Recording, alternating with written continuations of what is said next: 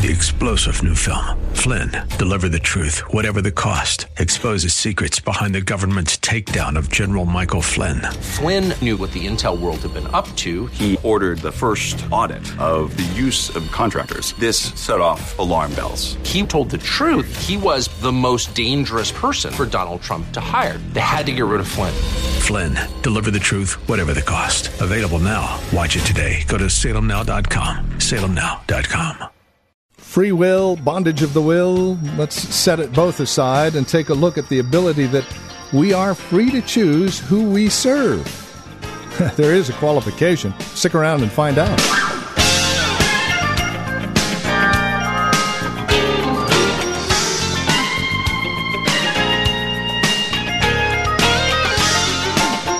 Greetings and welcome to today's broadcast of Truth for Today with Pastor Phil Howard, the ministry of Valley Bible Church in Hercules. We're continuing our survey through Romans. Today we find ourselves in a message called We Are Free to Choose Whom We Serve. In fact, we can even go to Joshua and find Joshua there telling all of his people, Choose you this day whom you'll serve. Then he qualifies who it is you're going to serve. For the details, again from Romans, here's Pastor Phil Howard. We want to see that Romans 6 is the gospel of the Christian life. And I mean this.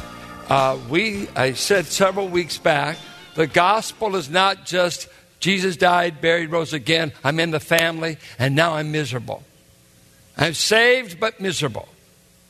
Saved but defeated saved, but I just signed up for a bunch of rules that I'm not keeping.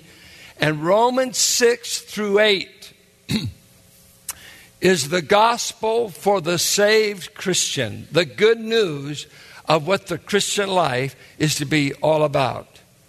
Uh, Lewis Chafer, uh, the founder of Dallas Seminary, used to tell all the students if your Bible doesn't fall open to Romans 6, you are no theologian, no matter what you claim.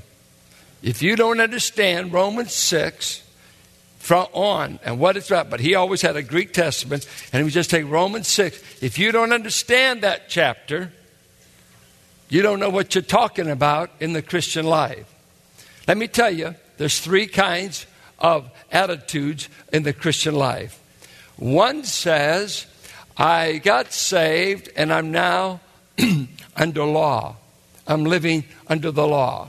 And so we see all kinds of legalism, all kinds of the rules approach to living for God. Make a rule, and that will keep them straight.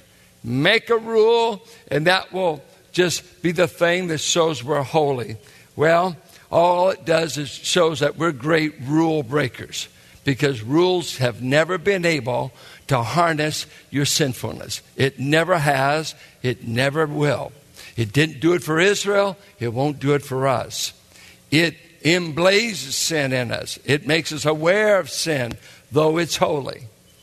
The second attitude is uh, I'm saved and it doesn't matter how I live. I'm so liberated, nobody's telling me how to live, and I'll make up the rules because uh, I'll do like apostates in Jude 4, they turn the grace of God into an excuse to sin. Galatians 5, don't take your freedom and use it as an excuse to sin. God didn't liberate us to make us sin more. And that's exactly how Romans 6 begins. And so we want to look uh, in this chapter. Ted has covered 1 through 14. Let me just review what he said in 1 through 14. His thesis is We died to sin in Christ. Shall we continue to live in that for which we died to? Absolutely not. Here's the problem. In Romans 5:20 he said, "Where sin does abound, grace much more abounds." Paul's critic says, aha, we knew he would say that. So if you get more grace where there's sin, let's sin more so we can get more grace. Because grace is liberty to sin all you want. And they said that in 3 8 of Romans.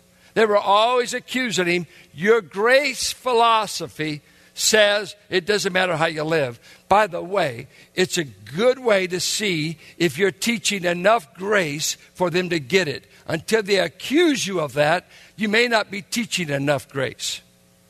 I, coming from another tradition, did not want to come to grace truths because the big warning to me by holiness people was it will produce a life of sin. And so I stayed away from election, predestination, uh, eternal security, those kinds of truths, because that is only an excuse to live like you want. And I was very, uh, I was very cautious in the early days that I was coming to grace that I wouldn't start playing pool and poker and hanging out with the wrong people because I knew they'd say, aha, you proved the thesis. You bought into grace and now you're living on the edge.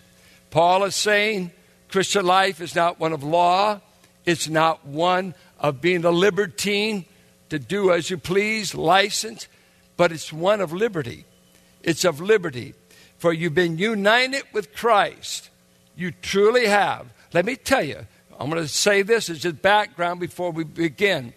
The first 10 verses of Romans 6 are written in the indicative in Greek, the mood of reality. It's a fact, it is not a feeling that every believer has been identified with Christ through his baptism. Now, let me say something about baptism because I, I keep changing my views. You know why? Do you ever change a view? You say like this or no? Talk back. You're not that sleepy. Do you ever change your view about anything? Some of you didn't shake your head because I believe it. You haven't changed your mind about anything. Because I keep studying. Some folks were wrong with their first view and they've stayed wrong ever since. It's interesting, this word baptism that baptism in the New Testament, water baptism, stood for the declaration that you had put faith in Christ. Right? And I believe the emphasis is both water baptism and the real baptism.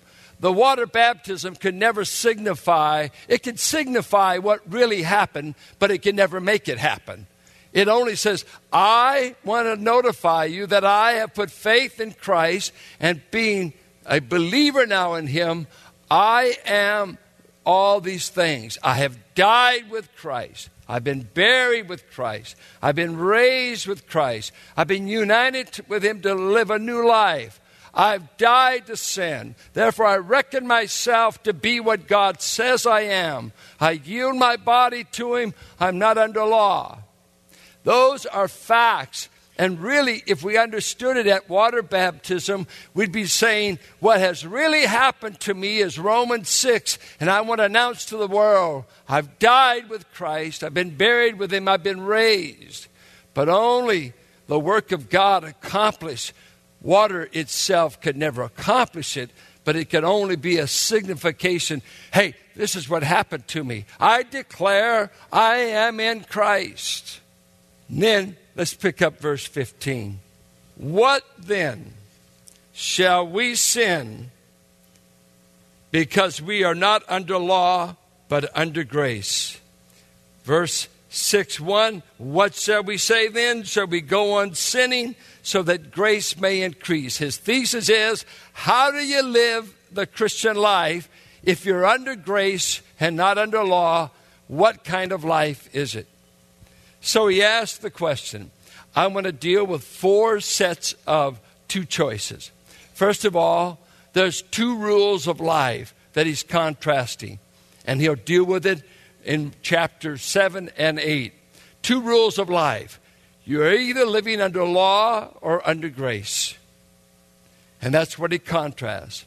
Second, you're living in one of two realms. You're either living because you're in Adam or you're in Christ. Two realms. You're in one or the other. Two rulers. You're either being ruled by sin, which represents the old man, Adam, or you're under the rule of Christ, which is in obedience and righteousness. Finally, two results. One kind of life results in eternal separation from God in hell. The other is a perpetual life of eternal life in the future. Eternal life has a beginning when you believe, but here it's pictured as the end that goes on and on. You'll have eternal life forever in the future when you follow the right ruler. So let's begin. What then? Shall we sin because we are not under law but under grace? By no means. The law has to be clearly the Mosaic law. Are we under the law for the Christian life? No place in Scripture in the New Testament are we ever said to be under the law of Moses for our Christian living.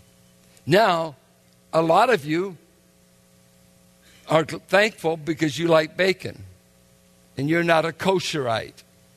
There's another kind of law that we fall into, and that's the inventing of our own laws, but I know this is Mosaic law. But remember this anytime you put yourself under something that's truly law, this is the idea. If I do not do it, there will be penalty. Daniel Webster said a profound thing.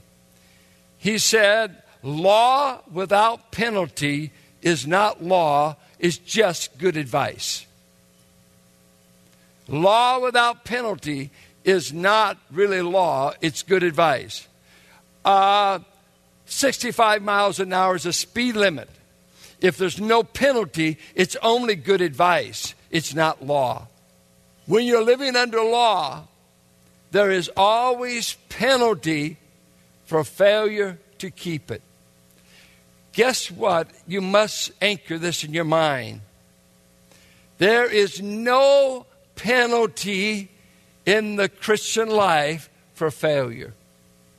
Now, if you want to invent one, go ahead, but it's your invention, it's not God's. There is no penalty for failing. Why? Because God tolerates your sin? No, because the gospel says your failing sin was paid for. Aha! That means I can live as I please. No, He has other ways to get you where He wants you without penalty. He calls it child training, loving training, and the grace of God will teach you how to live righteously. Grace, that's non penalty. God can teach you to live for Him without threatening you with a penalty. We are not under any kind of law. And you find me the verse that says contrary in the New Testament. And I don't know if I'll eat it, but I'll look at it close.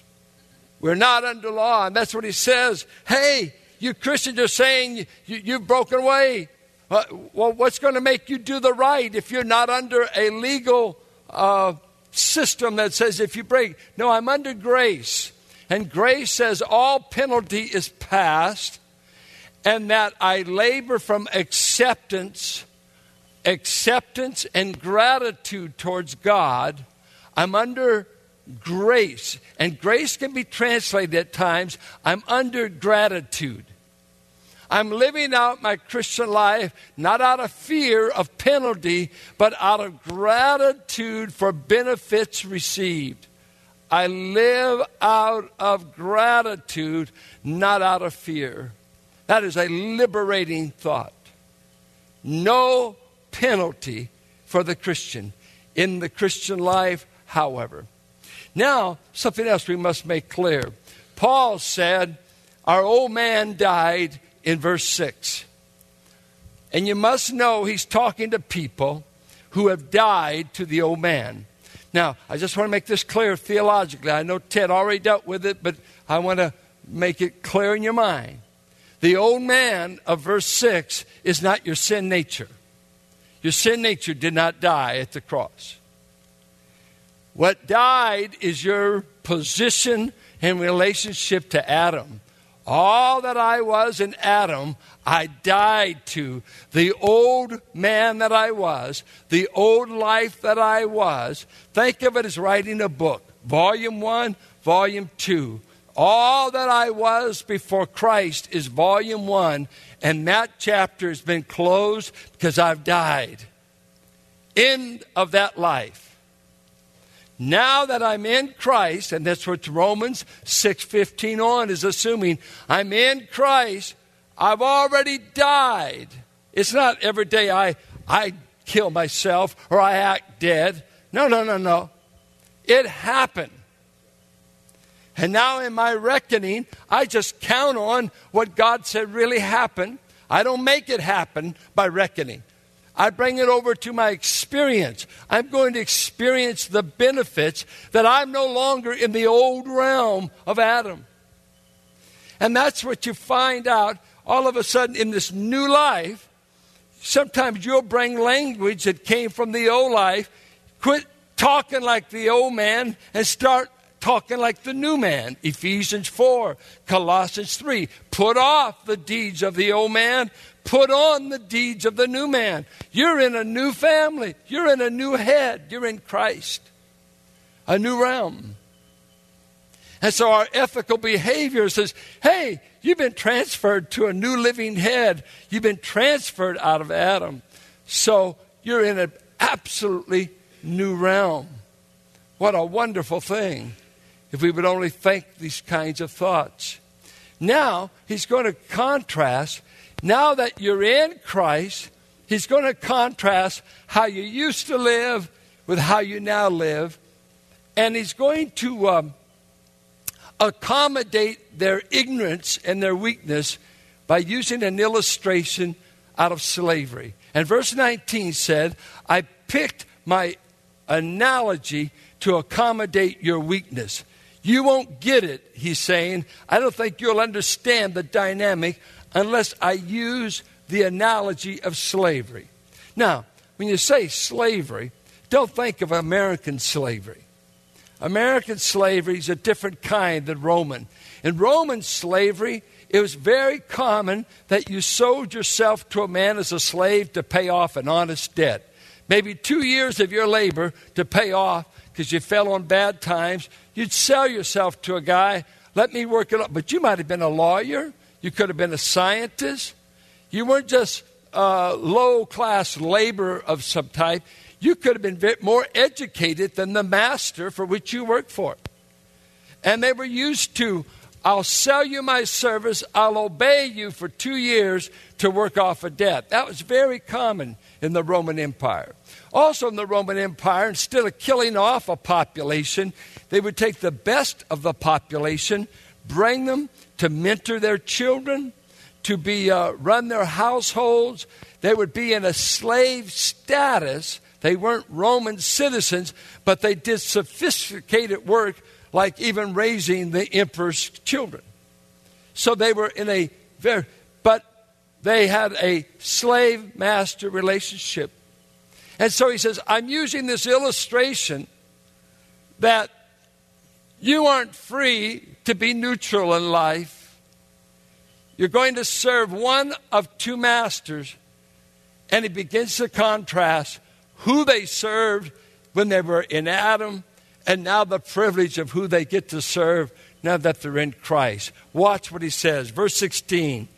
Don't you know that when you offer yourselves to someone to obey him as slaves, you are slaves to the one whom you obey.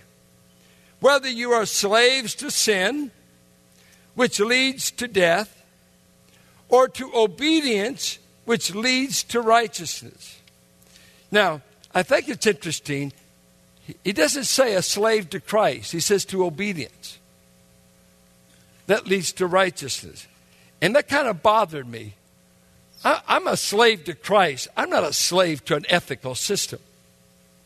But here, what is he defending? Does the Christian life mean you live lawless? Does it mean there's no ethics in the Christian life? And so he switches it that the name for Christ, really, for these believers will be this will be a righteous kind of life, a life that's lived as a result of obedience to a master. And so he's using ethical language to show that though we're not under law, we're not without ethics. We're not without righteousness. We're not without obedience. Obedience to someone. But he said, we used to obey sin. We offered our bodies, our members. And by the way, body in Romans 6, soma was often used of the whole person. He's not just talking about your members. He uses the term members, he spells that out. But when he says body, the body obeys somebody. The body's not just out here floating, oh, I'm going to just do something. No, he's addressing the whole person, but he wants their obedience to extend to what they do with their body. Starts in their mind, according to Romans 12, and then it extends to how I use my members. I don't know how you're thinking, but I could tell what you're doing with your body. And what you do with your body, I'm assuming you've chosen to do with your mind, so I know who you're serving between the ears by what you do with your body. And he's saying Christianity wants all of you. As you gave all of yourself to sin, give yourself to God. I, have uh, I've been amazed to watch some people that uh, as soon as they get saved, they get tired. Have you ever seen people like that? I, I, I'm well. I would teach that class, but it takes time, doesn't it? Ted was going on about the coffee ministry. We could keep it up maybe because it takes time, takes work. Well, we got to drop everything in the church. Everything takes time. Let's quit preaching. Let's quit teaching. Let's don't do anything around here because it takes time. Let's just automate it all. Let's just get automation discipleship, automation evangelism. Yeah, it takes time, it takes bodies. Well, I'm, I'm tired. You are? Well, how, how were you able to stay in the bar till 2.30 every night? I know. I had family members that are there. When they went to church, my own brother had to wear shades because his eyes were shot from too much booze the night before. I know I shared a bedroom. He got in at 2.30. He got up to go to work, was an iron worker, got up at 7.30. How do you make it on four hours a night? When you're a good slave of sin, you're amazed at how much energy you can find to serve sin. Can I hear anybody? Is that true? Oh, man. And then you get over to the saints. No wonder they call us old folks' homes. Everybody a little tired, little kind of. I'm serving Jesus. Want to play basketball? Yeah, let's go. You want to play golf? Yeah, I feel it. Woo! Well, let's have Sunday night service. Man, I'm tired. I can't come back. You're not, you don't expect to be here all day, do you? Where'd you get that tired body? It's who your master is. You're coming back for the preacher. You're not coming back for Jesus. You got to serve Jesus. He energizes. He energizes. I've landed this place many a time, exhausted at 5:30, and by 8 I feel like I could stay here all night because the Spirit of God quickens me when I obey and I just give myself to Him. The quickening comes in obedience. But I, I love Jesus, but I've just got tired since I got saved. Oh, I love what Packer said. Those who know God have great enthusiasm for God and they have great energy for God. That brings us to the end of our time today here on Truth for Today with Pastor Phil Howard as we have been working our way through Romans. As we conclude our time together today, we would invite you to contact us if you have questions, comments about the broadcast.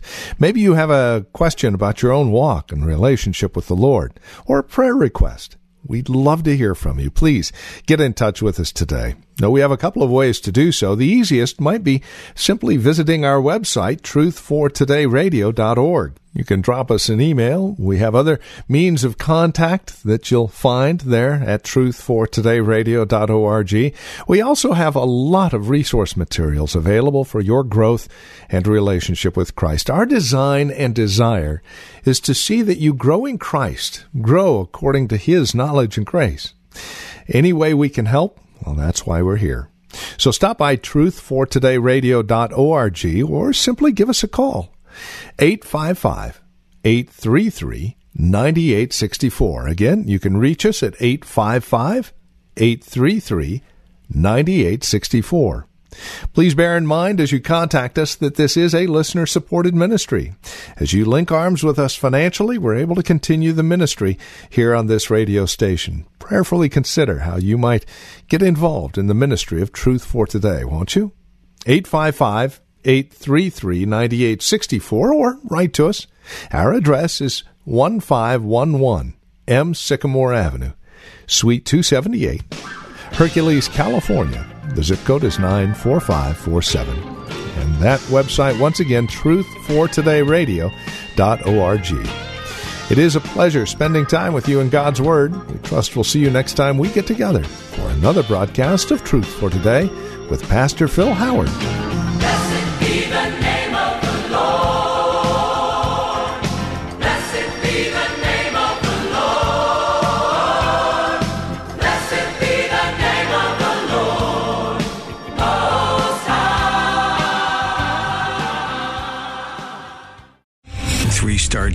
Michael J. Flynn, head of the Pentagon Intelligence Agency, knew all the government's dirty secrets. He was one of the most respected generals in the military. Flynn knew what the intel world had been up to. He understood its funding. He ordered the first audit of the use of contractors. This set off alarm bells. The explosive new documentary, Flynn, Deliver the Truth, Whatever the Cost, uncovers the facts behind this scandal. Flynn told the truth. He was the most dangerous person for Donald Trump to hire. I find out the worst enemy that I'm going to face in my life is right here in America. They took my assessment and they wanted me to change it. And I was like, I'm not changing it. They had to get rid of Flynn. With in depth interviews, archival footage, and never before seen personal records of the man behind the headlines. I just felt like I was drowning. Flynn, deliver the truth, whatever the cost. Available now. Watch it today. Go to salemnow.com. Salemnow.com.